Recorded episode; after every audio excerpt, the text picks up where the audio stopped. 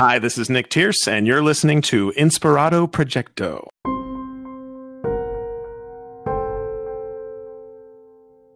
Ladies and gentlemen, creatures and monsters, extraterrestrials and invisible entities we have yet to address.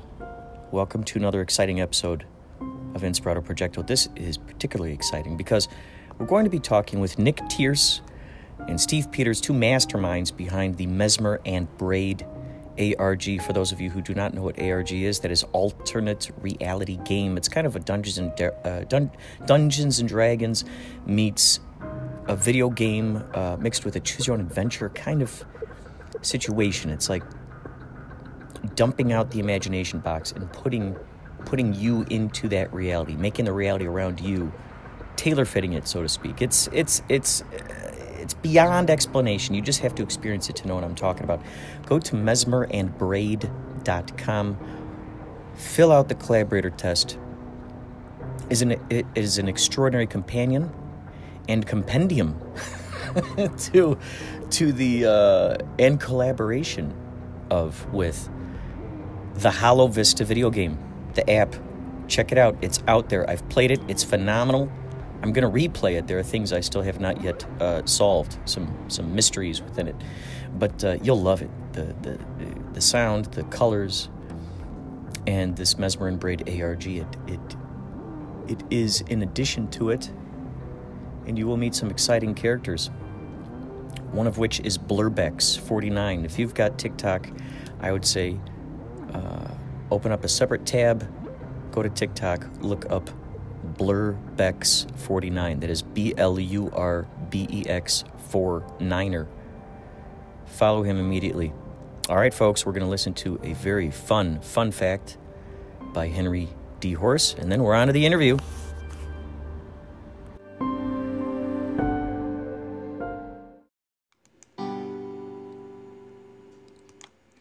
David Lynch personally started a campaign in Hollywood to get Laura Dern an Oscar nomination for her performance in Inland Empire.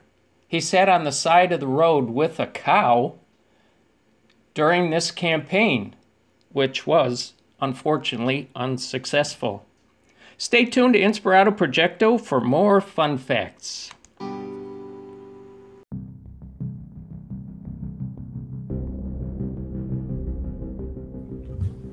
Fantastic. Is this Nick Tierce? Is that how you pronounce your last name? Yeah, you got it. Hi, Kurt. How's it going? Oh, man, this is great. This is so cool to be able to interview you guys, and I'm glad you're able to uh, sneak in here at the last second. This is really cool. Yeah, yeah. I'm glad. Uh, I'm glad Steve gave me a heads up. This will be fun. Man, um, uh, I, I just gotta say, it's just so cool that you guys created this experience, um, and for it to be able to come out during the quarantine, right? And uh, for something so joyful to be invented during this time, and uh, uh, it it balances out the um, you know all the all the screaming and yelling of everything. It balances out yeah. this very cooperative community uh, that's all encouraging towards each other, and Right. all a bunch of just puzzle puzzlementarians, which I think is just awesome. well, that's what's interesting is it's like, you know, a lot of that credit has to go to the, the actual Hollow Vista team because they set the tone for the whole universe. You know, it's it's a it's a colorful, bright, although very emotional story world that they've created. And just to be invited, Steve and I being invited to play in that universe, you know, we we drafted a lot of residual joy off of what they had already done. And, you know, my own little soapbox is having for years wanted more immersive and or interactive and or puzzly stuff that wasn't so grimdark, wasn't so uh, horror based or or strictly adult in content.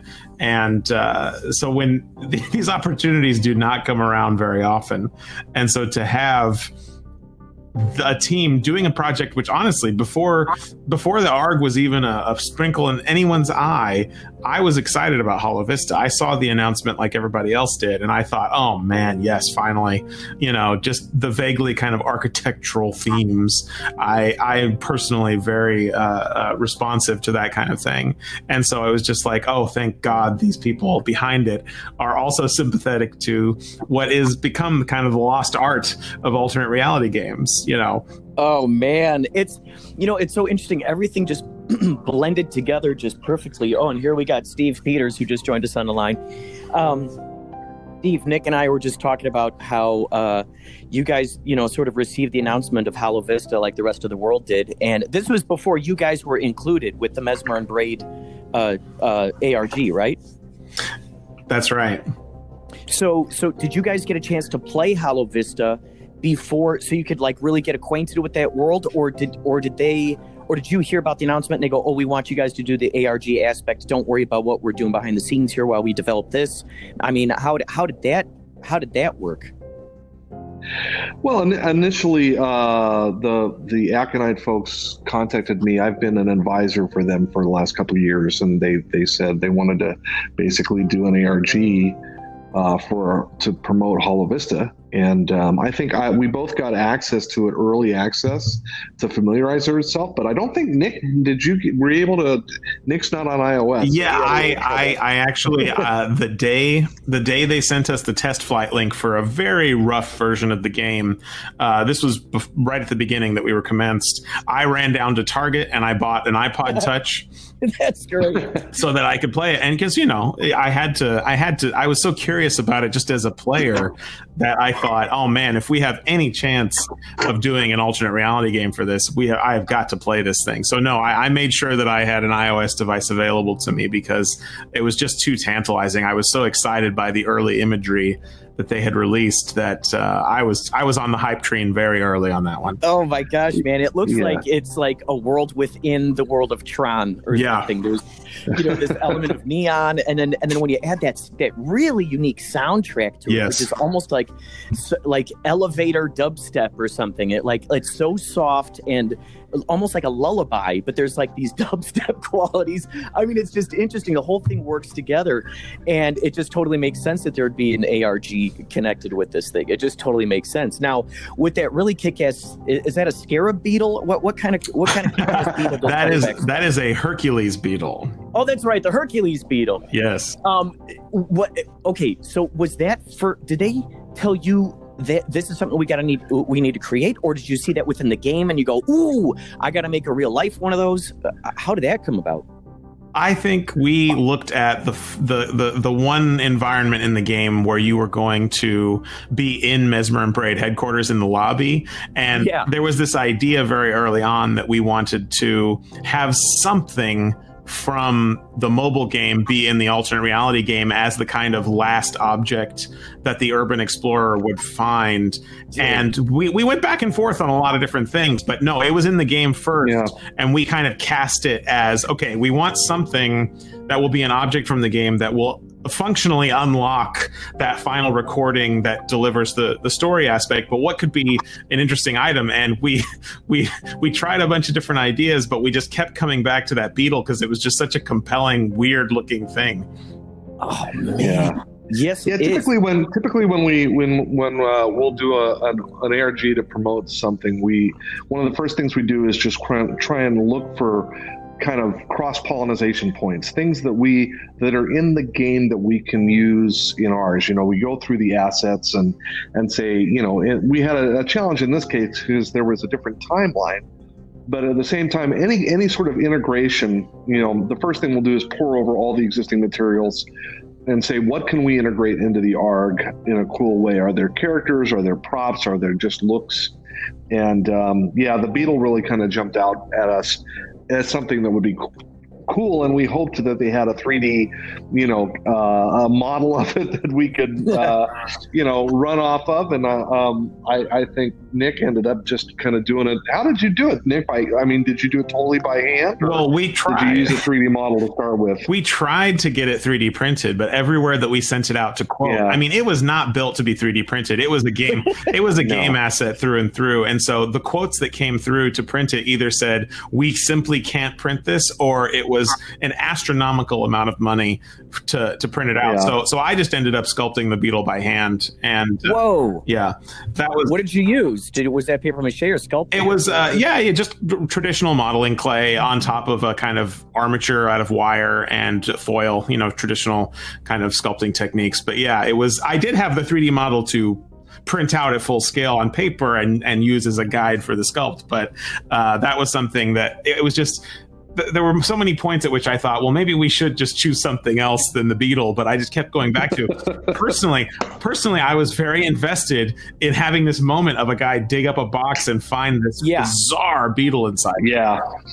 Yeah, we thought it was it was cool, just kind of a WTF factor at the end, right? It's like, what does he dig up? Because that's always it's like, what is what is the finale going to be, you know, and what is going to be feel satisfying for the audience and weird, and you know, what are we leading up to?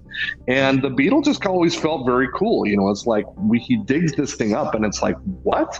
Totally unexpected, right? So, I mean, that was I think that was it too. I mean, out of all the things you could guess he would dig up, a a beetle is the last you would never, you know.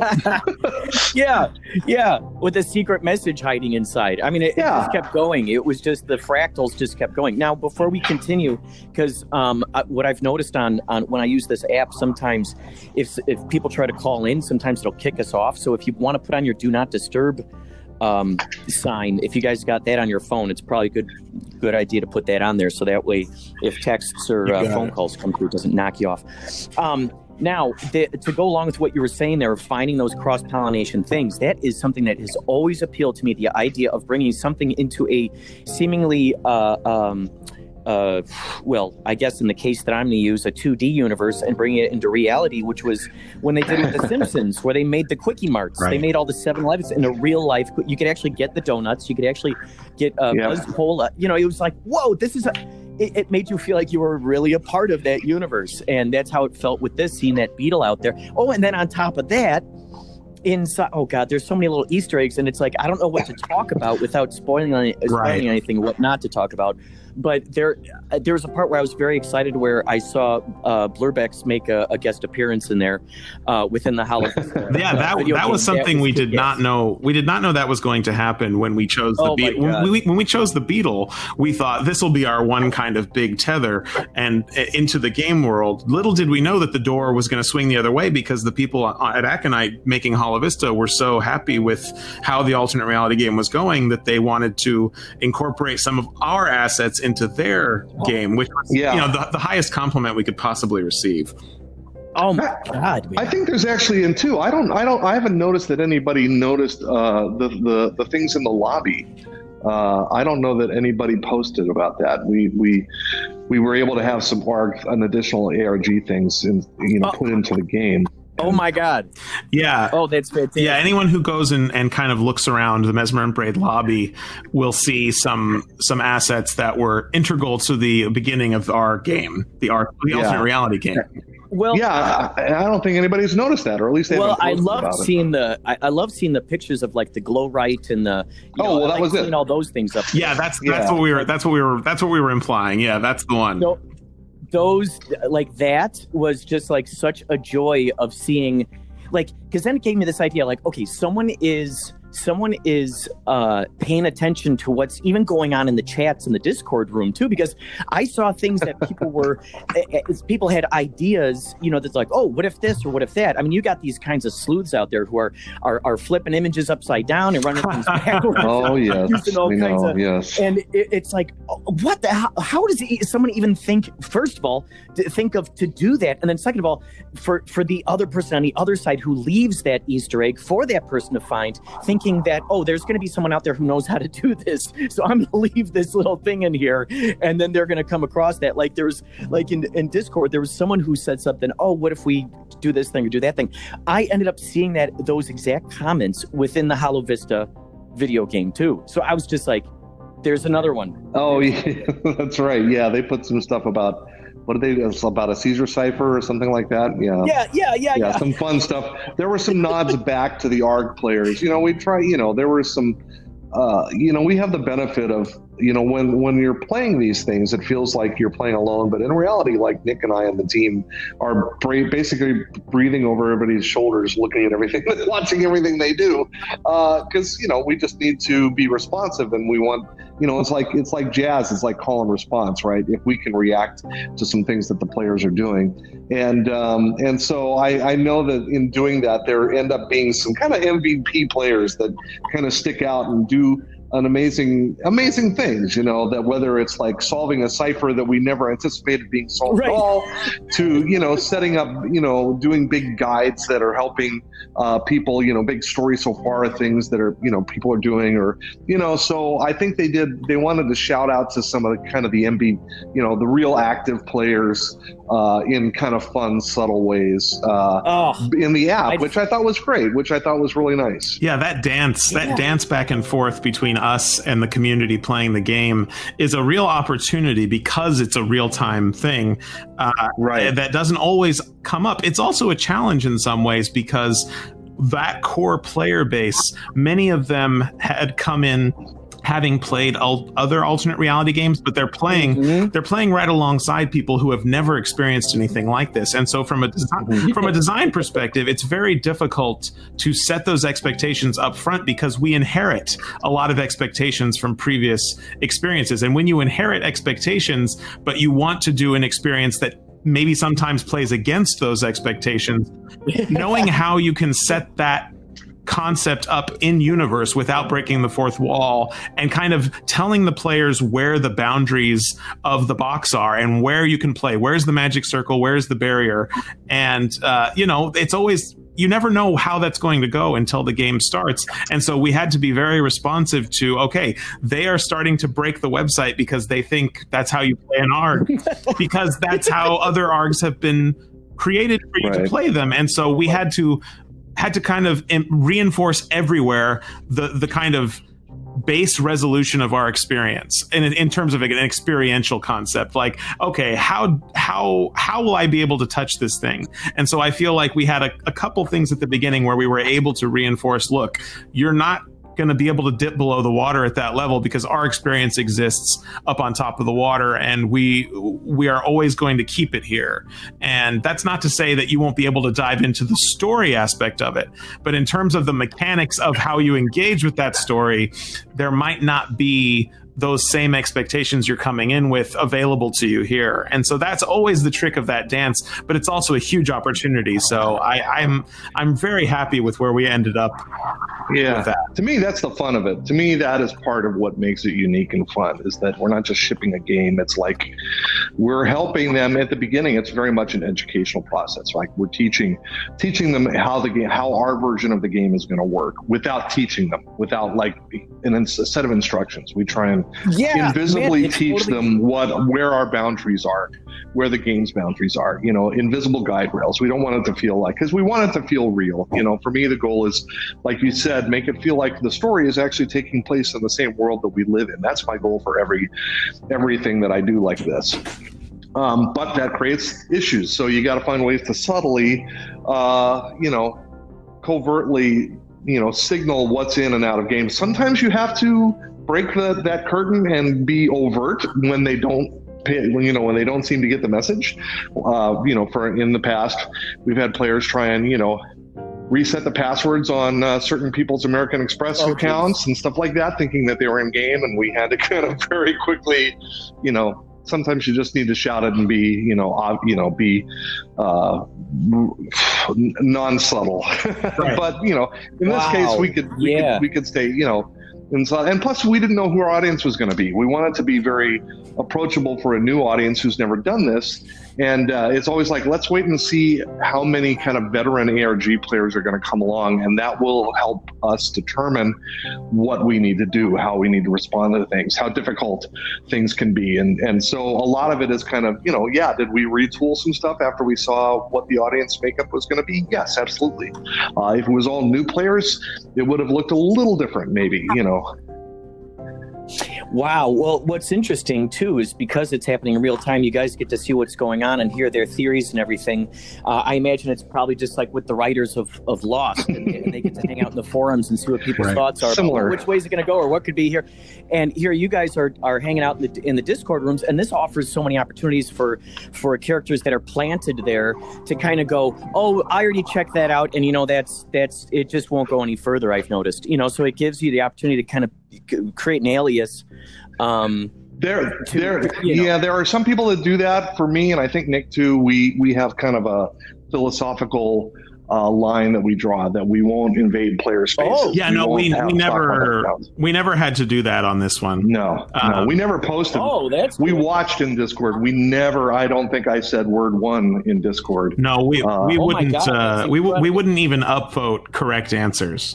Yeah, no. oh my god that's brilliant. Did that take a lot of like i mean it, it must be just like watching a person play a video game. You're Mhm. wondering what are they what are they thinking next? Where are they Right. going to go next? Oh wow he opened a door i never saw before. So was that interesting for you guys to kind of watch that sort of video game unfold of the arg uh, in front of your eyes? I mean was that just that must have been you must have just been tick, uh, giggling all the time going oh they're going in that direction. Oh yeah.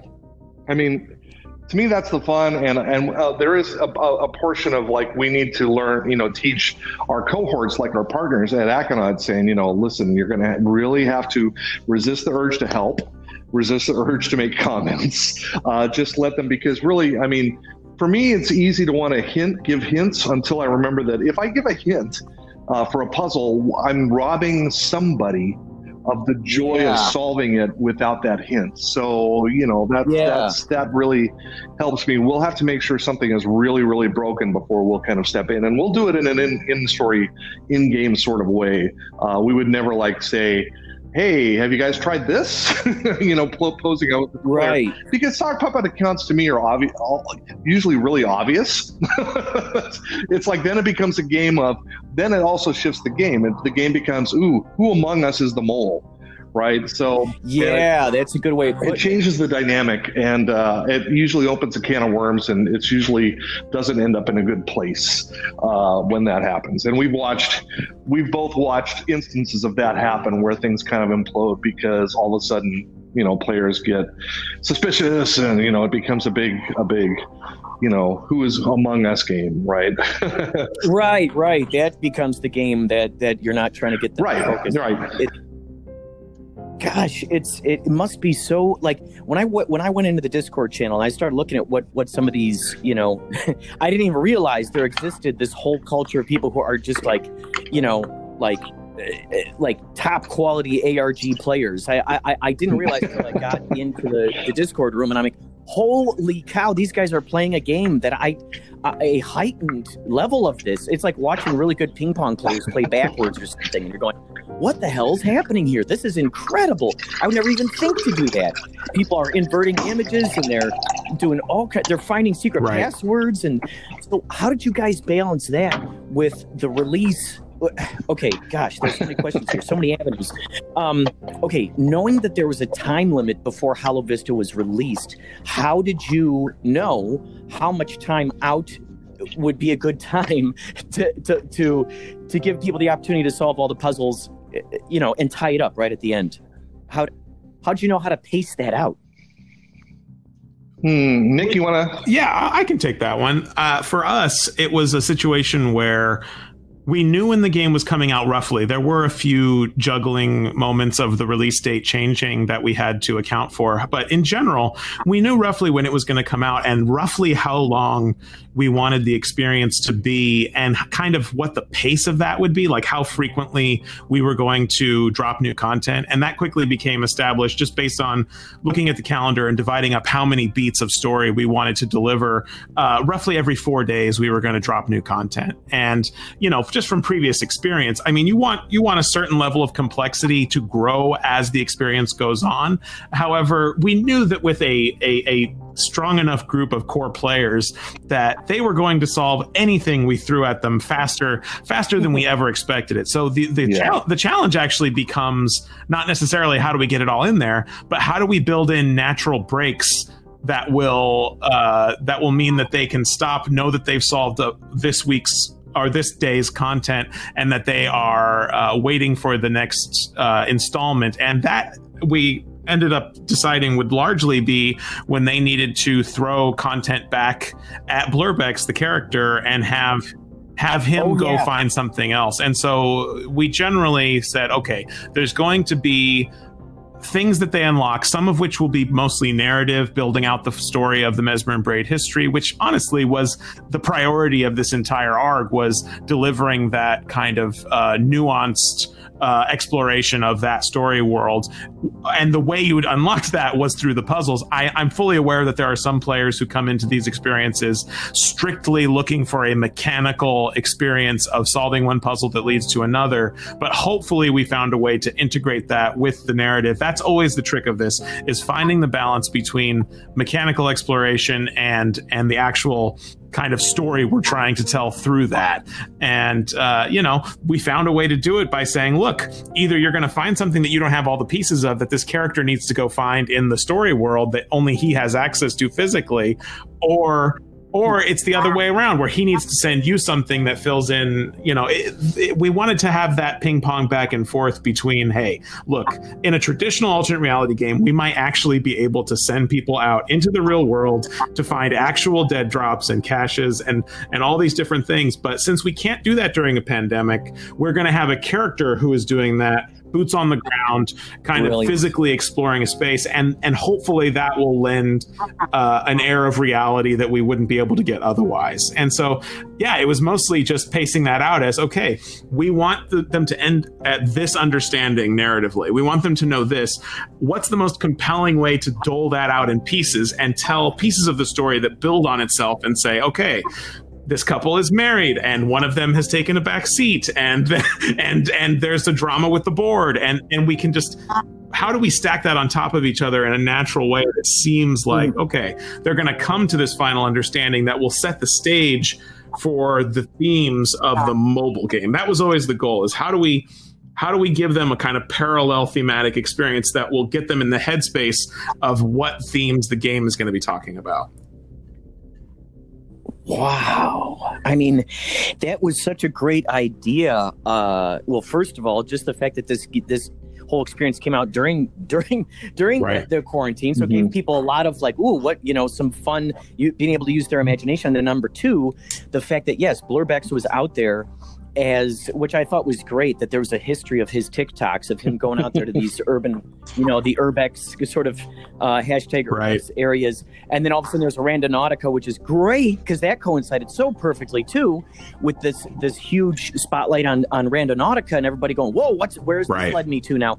So it was just really cool to see how fast the Blurbex account just got so many views and got so many people curious about this and i would love to see how that coincides with the amount of people who went on to download hollow vista. It'd be really really kick-ass because we can see how influential tiktok is and just imagine how many people were were brought into discord um, through those through those shenanigans Yeah, we did have we did have a little bit of a challenge because we we wanted to stay in game. We never wanted to be like, oh, and this is part of this thing for Hollow Vista, and here's a link to the app to download. Right? We didn't want it to be that. For, so for people to find that, they needed to kind of take a take a couple steps, and uh, and and a certain amount. And I always look at it like. Uh, you know, we talk about the inverted pyramid where, uh, you know, the big bulk of players are very casual and they just kind of look at the content, they watch it, they they could have watched Blurbex's videos and enjoyed them. Um, but then, you know, there's a Right. percentage like 10% of the people will take another step and go, okay, what's what's this about? And we did notice a lot of people were all his other videos, you know, got lots more views then as well. And then we look at kind of the tip of that spear, that that smaller percentage of of people that will go to the final step and go, okay, all right, what is this for real? And let's let's really dig into this. And they would find the Mesmer and Braid site and they would take that test. And we definitely did see a big upswing in kind of those tests taken. So it really did. We were we were Wow. able to migrate a lot of people at least that far. And to us, that was kind of the doorway into the ARG.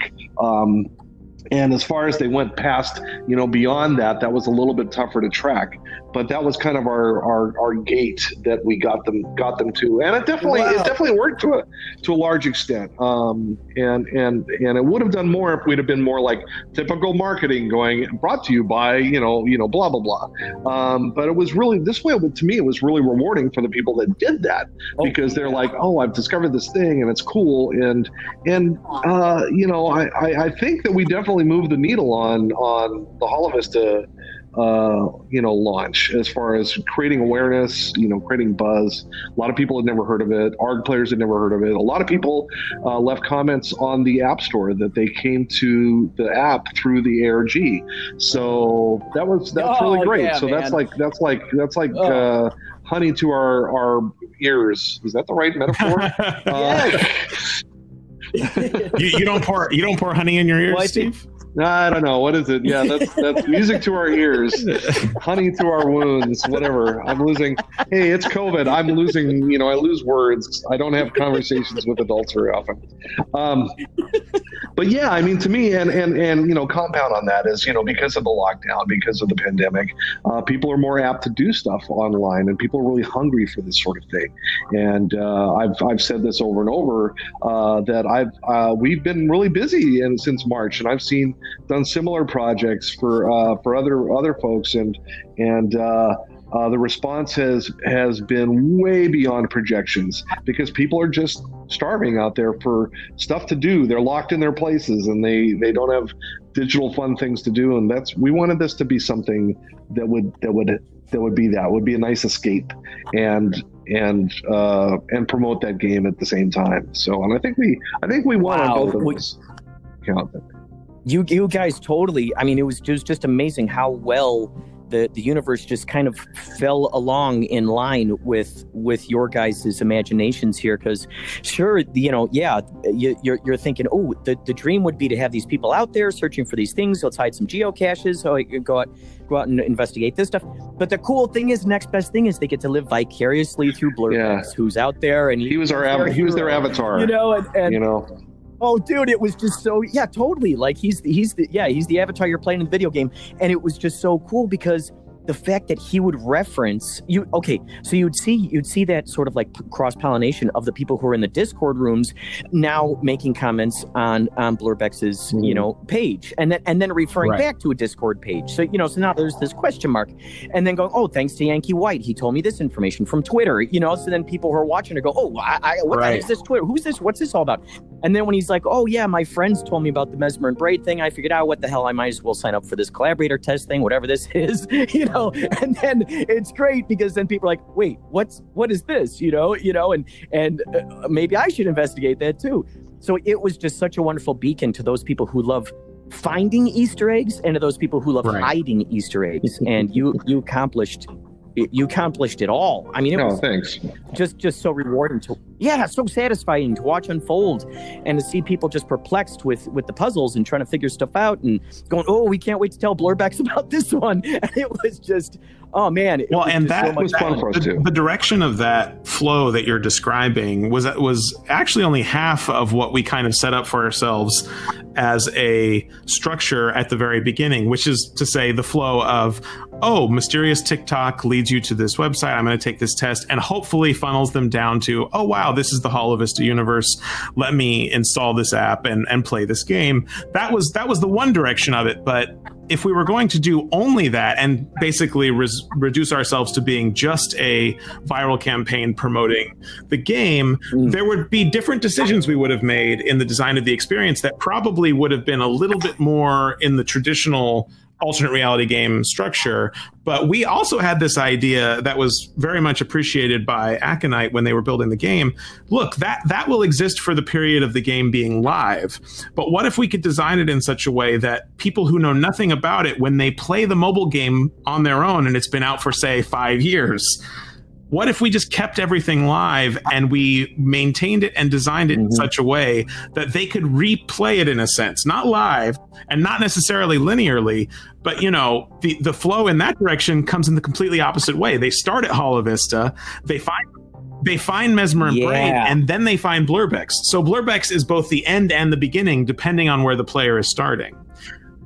So the, the and, idea and that is happening. We're we're watching uh, tests continue to be taken. Oh, you know wow. those those uh, that gatekeeper. I mean, at a healthy pace. There's still new people coming in every every day.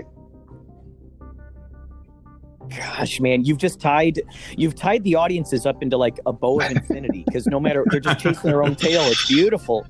They're chasing they're chasing Blur, Blurbeck's tail. B-A-L-E. well, Very and, that, nice. that was, Because- and that was why we didn't have Blurbeck's to any intense degree recap the story information that the players unlocked on the website. Because if this was just a live as you go event i think blurbex probably would have posted recap videos about oh wow this place this place hmm. was burned down on this date. And he would have he would have made it to where you could just watch the tiktok and be completely caught up. But we thought well wait a minute if people are coming back and looking at this, if we just don't have him say too much specifics about that, the way that what he finds helps to unlock assets on the Mesmer and Braid backend, that doesn't need to go away. Like you can always unlock that stuff. You can always call the phone number and say those passwords in the right in the right order Yeah. and hear the final message. Like there's nothing that has to be live about that. You can always pretend to be a, a you know a, an, a, an Indiana Jones going into Mhm. the the details of this, and so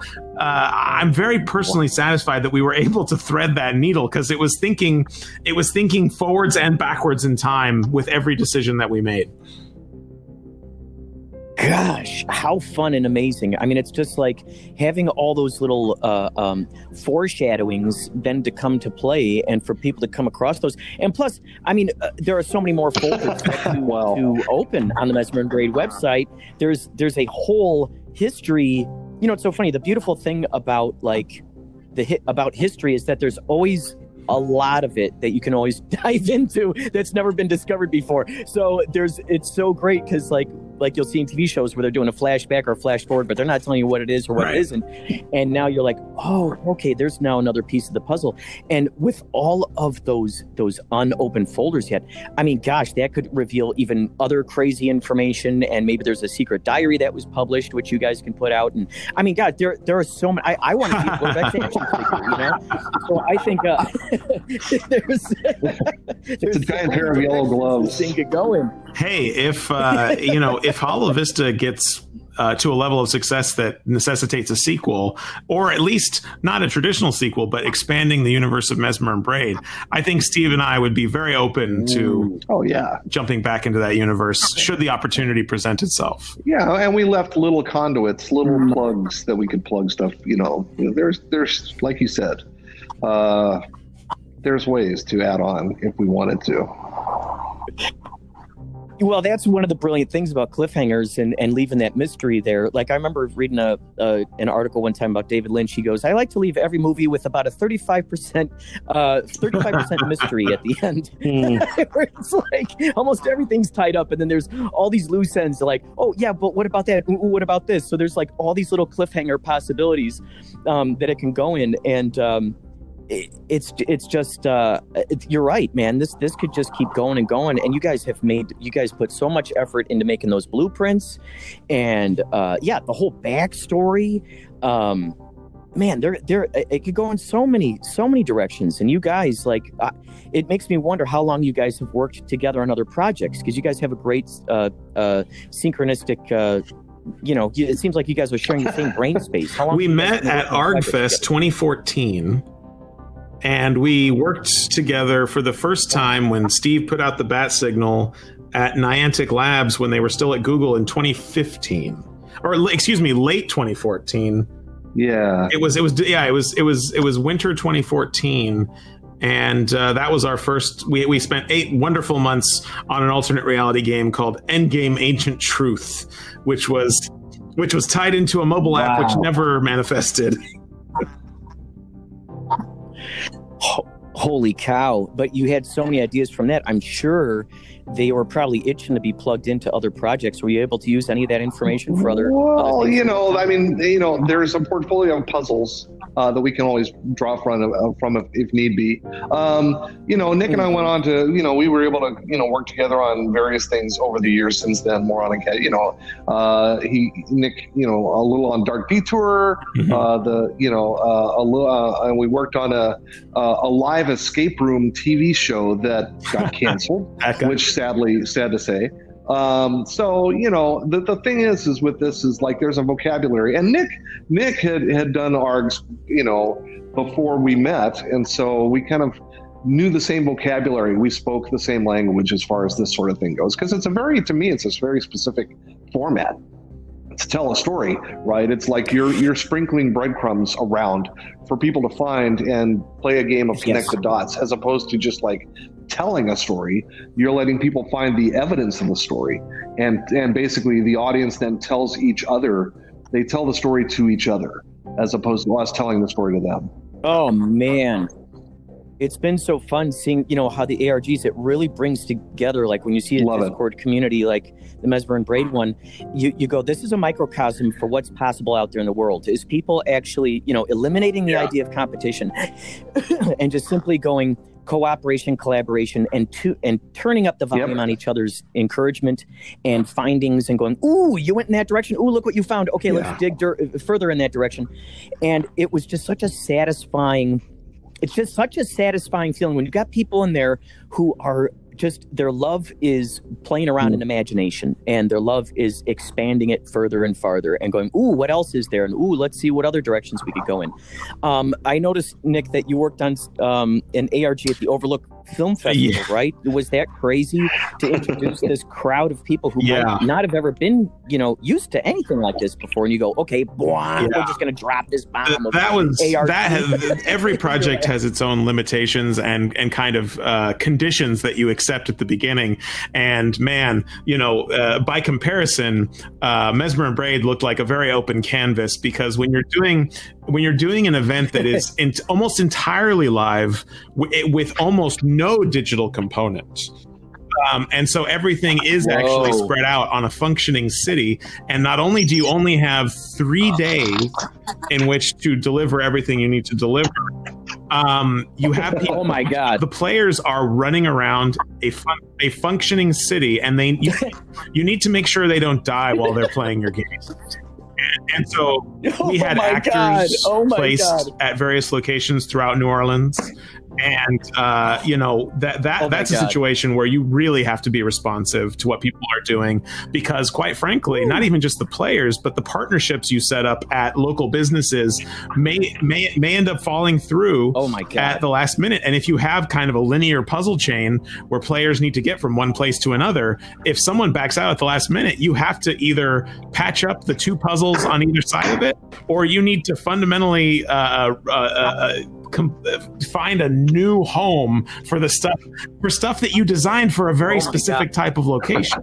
you know, because we had stuff. It was we we wanted it to be like it was supposed to be in the space that it was in, and uh, that yeah, that was a, a huge opportunity, a huge challenge, and and thank God no one was hurt playing the game, and the, none of the puzzles broke, which honestly was the biggest concern. Is just that some some link in this three day chain was going to break, and we didn't have one link break. So yeah, no, I, I was very live events, oh man. God. Live I, events are a whole other ball of wax. It, it, really is. It really is. Yeah. Yeah.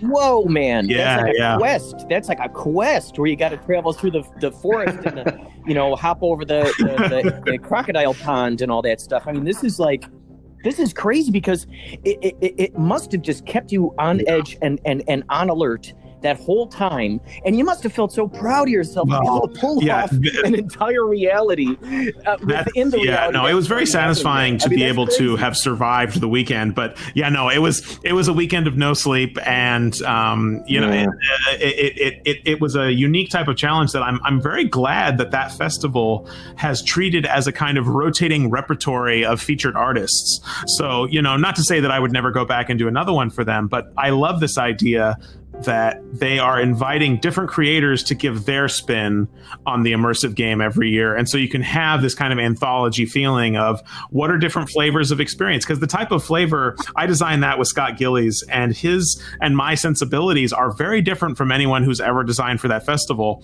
And, uh, you know, it really was not in the vein of what they had done before. And I don't think it's in the vein of what they've done since.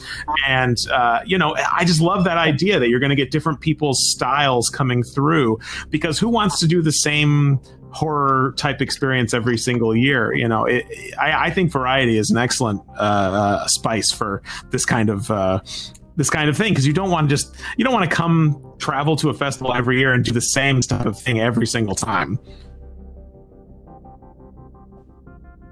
Well, geez, you know, the ARG it opens up the possibility to all those kinds of collaborative mindsets that are are so honed in and and um, uh, let's see, exercised or rehearsed with the idea of, let's say, the gamers who have to, you know, th- their their minds are used to collaborating with each other. They're okay, you hide over here, and okay, you know, I'll go in there and I'll plant the bomb, and oh yeah, you know, there's there's a collaborative spirit going on. Or Dungeons and Dragons, there's another one, and for you guys to, it's you know, it's so funny, Steve. I was telling when I was explaining to my friends the other day about how the Mesmer and Braid ARG and how the Hollow Vista games. It's like a it's like a, a theme park for your mind, you know. And then I saw on your your website that you design theme parks, and so it's funny because the whole ARG experience is bringing people. It's like it's like you're allowing them the opportunity to play almost like a real life video game as they are the character, and. And, and, then also just kind of suspend the disbelief, you know, suspend the disbelief that you're standing in front of, you know, the, uh, uh, here's a pirate. Like for instance, um, in yours, Steve, you did this one called oh, uh, yeah, Banana yeah. Quest, and I saw I saw a little video where these people came up to a guy who's playing a little mm-hmm. accordion thing or mm-hmm. uh, whatever those called, concertina or something, and they're like, "Oh, tell me the you know, tell me the story of the forgotten wand or something." He's like, "And here's the story of the forgotten wand," and he starts playing the song, and I thought, man, that is so kick ass. Like it takes a certain kind of mindset to just go, "Hey, you know what? That guy must be, you know, that guy must be part of the puzzle. well, hell, any, anytime you anytime you get to you know do do stuff with pirates, it's a win as far as I'm concerned. Um, oh yeah, so, and and plus it made it a little easier to you know pick them out in a crowd right? So it's like oh there's the pirate uh, you know. Uh, but that was yeah that was a lot of fun uh, kind of a global treasure hunt. And that was us trying to just kind of take the game mechanic from the game and just like put it out in the real world if we could. And it worked out you guys, you know, it's so neat. This reminds me so much of those like murder mystery dinner theaters, or the uh, like in Chicago they have oh, yeah. called Tony and Tina's Wedding, where it's like you're going to someone's wedding and a bunch of improv actors in there, and uh, and Renaissance Fair also comes to mind. And I'm thinking, holy cow, you guys you know, I could just imagine like a, a, bunch of you kind of masterminds, or even just the two of you guys, because each one of you is like equal to, to, 10 other masterminds just in your unto yourself. But you get a group of these people to come up with some sort of like almost like a a, a Renaissance fair kind of experience, you know, that goes on for that week, but those those kinds of ARGs that are implemented within that world that's already there. You already got all these people dressed up as, you know, knights. And, well, I, I, think I think that that's that's the thing that Nick and I have going for us is that our background we do have a lot of kind of immersive theater, uh, theme park fandom uh, in our backgrounds, right? And um, ARGs to me is is is kind of just a natural extension of that sort of mindset, that sort of thinking. Um, yeah, I mean, it, to me, it serves itself really well. Uh, in, fact, you, you talk about the theme park. I mean, we're, you it reminded me of Evermore that I know Nick got to. You know, you're talking about this kind of this this kind of immersive theme park where it is all that people are trying to. You know, they're they're doing stuff in that in that realm to try and you know it's it's still very nascent you know what's going to work and what what is a theme park anymore? What can we do? How can we translate this to the real world in a fun way Right. And I think that that's the key. Like you said, the thing that makes it still nascent is so many of these experiences have been connected to something else as a kind of supportive element. You know, it's a barnacle on a much bigger ship.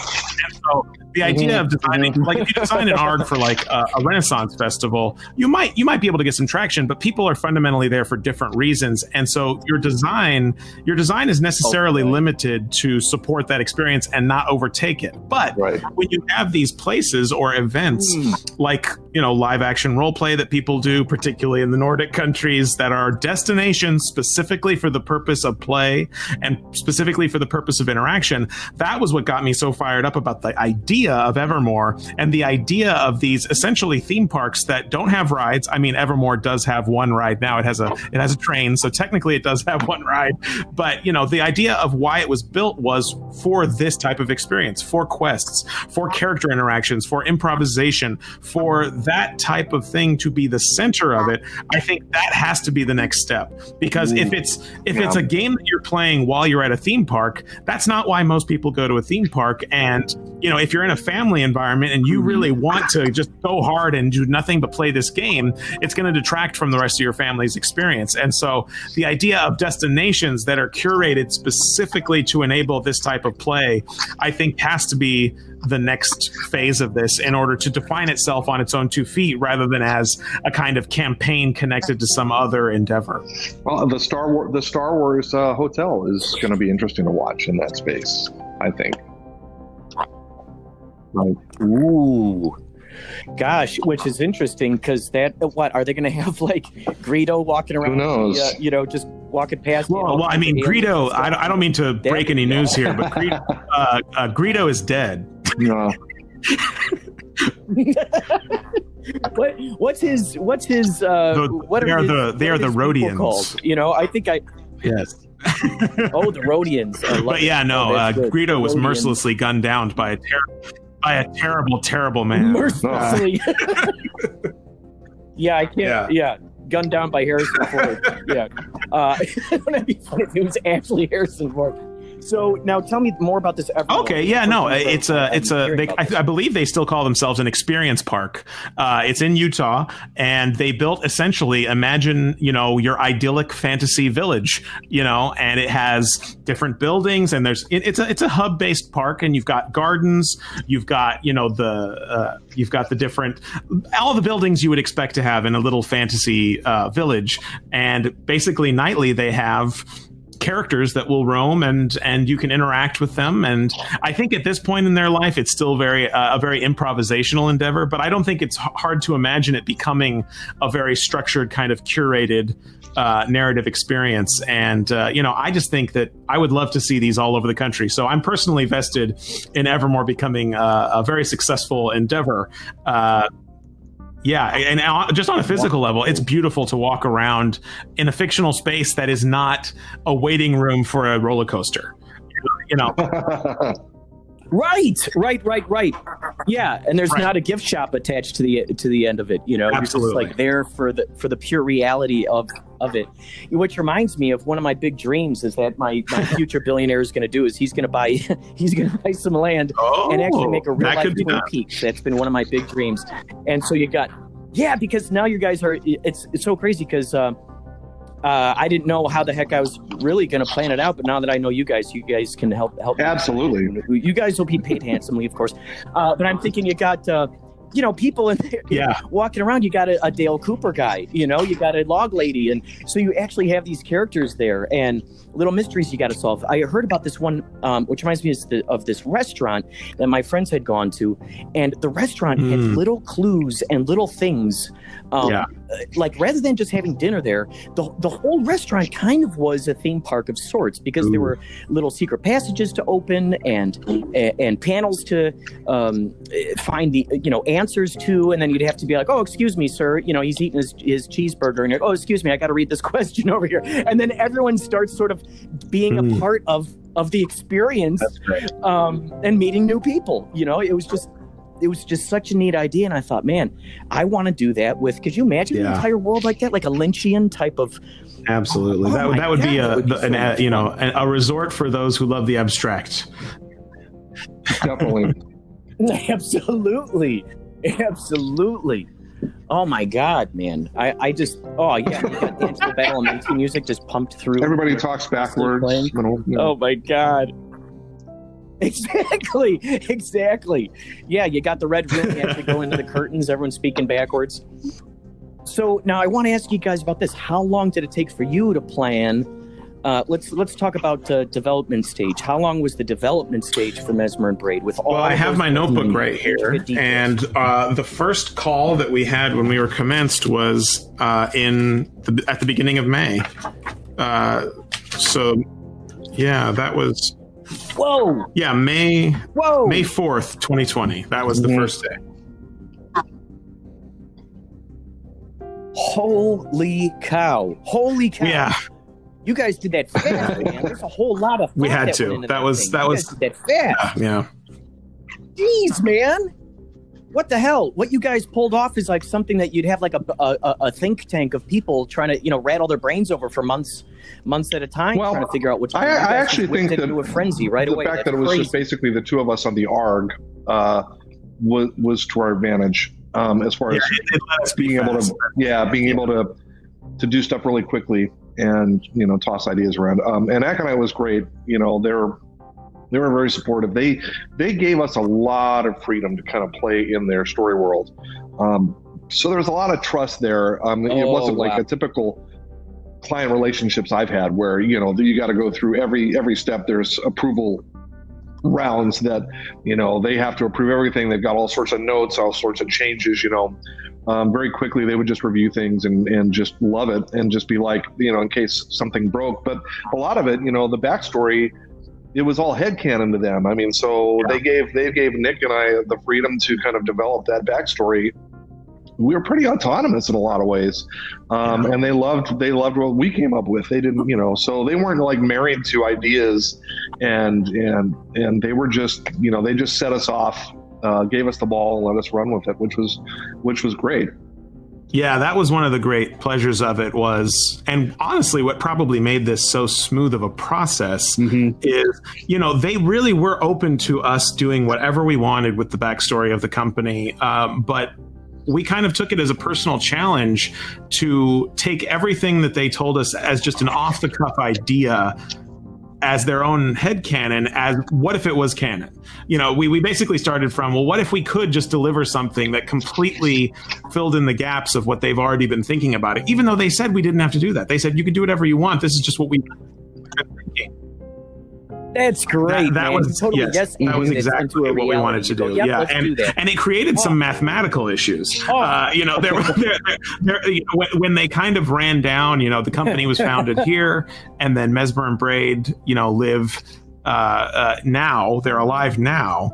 Uh, I said, well, that means he's a junior, and there was a senior who started the company because uh, there's no way that this is a single generation story. And so that's kind of where the idea of making it a making it a story about legacy and making it a story about about kind of um, Oh, you know the regrets of an artist who really was trying to push the boundaries. And then you see the recurrence of that in modern day. And so this this son of a genius who is seeing his wife who is a genius kind of repeat some of the same mistakes his father made i thought there was an inherent drama for that and basically giving a justification for well why would this guy why would this guy create this puzzle trail to allow the players to learn a secret and the, an- the answer was if he just told everybody about his dad, that would be perceived as a threat to his wife's work.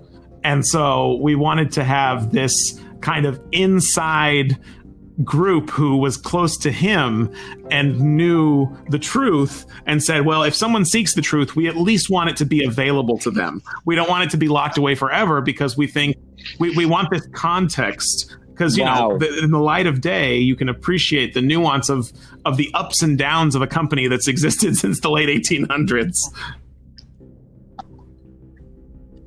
wow, wow! And it's cool too to see all the different logos that you guys have placed. That that's what was really cool to see the newspaper clippings, to see the magazine articles. I immediately started looking out, uh, looking online for because I would not have put it past you guys to, to have a website for for those magazines Yeah. that, that those clippings were from. I'm like, whoa! I was I was just like.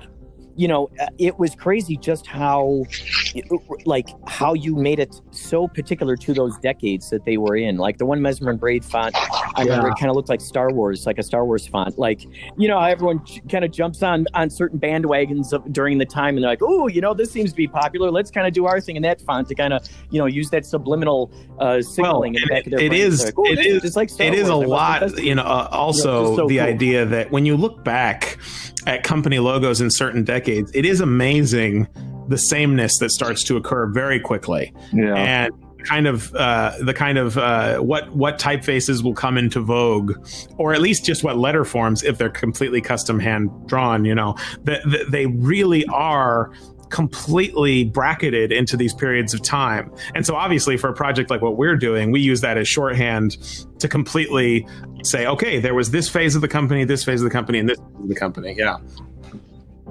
Yeah. Yeah, it was just so cool. It's like when you look online, you see all the different, you know, incarnations of the Pepsi logo or whatnot, and it's cool because it just adds that adds that legitimacy. Like you're looking through the uh, the fiche in the. We're always looking for ways to show, not tell. um, you know, which is a challenge when you look at you know things in Yeah. you know in history, um, and you don't want to just have like, oh, here's a blog or here's a letter to read, right? It's a lot more fun to. I, I remember I was I was really early in my in my youth. I was really um, intrigued by this story that was all written through uh, check a check ledger. You know, somebody had written a bunch of checks, and and you could kind of tell a story by reading you know, just uh, basically these were these were checks written out to people for certain amounts and certain days, and a story would come out of that. So it's a lot more fun to like come across Right. again these. It's like an Mm. archaeologist comes across these pottery shards, and he can he can put together a story based on the evidence of you know gas Right, station and- receipts. Oh, this person this puts this person there, or you know, it's, and it- it's a beautiful Oh. form and even though it's given new life in the alternate reality game context you know it's given the resolution of reality even if it's just digital reality. It's given that uh, you know inherent it lives where you live and so that's a very attractive thing. But the idea of telling a story through the in-universe objects or in-universe correspondence. I mean, that's an idea as old as fiction itself. Yeah. You know, the ear the earliest novels were epistol- were epistolary novels, and they were stories told through correspondence, letters back and forth. And there's always been that draw to what's between the lines, because if there's not a third if there's not a third person narrator telling you the context of what these characters are not saying, you as the reader are invited to make those connotations yourself. And it immediately makes it more personal to you. And so there is something so wonderful about saying, this story that I know was not told to me. I pieced it together myself. And there's a sense of ownership that comes with that. And that's why that's why I was drawn to playing ARGs as much as mm. making ARGs was that I I always was drawn to that process of involving yourself. And when a when an author allows you into the world that's not something every author is willing to do. They're not willing to say hey i've made a place for you to exist. Because when you make a place for the audience to exist in the fiction that represents letting go of a little bit of control and saying this is safe for you to play in. And so I, I I took every invitation I was possibly given like that, and uh, yeah, it's just a very compelling way to tell a story. Yeah.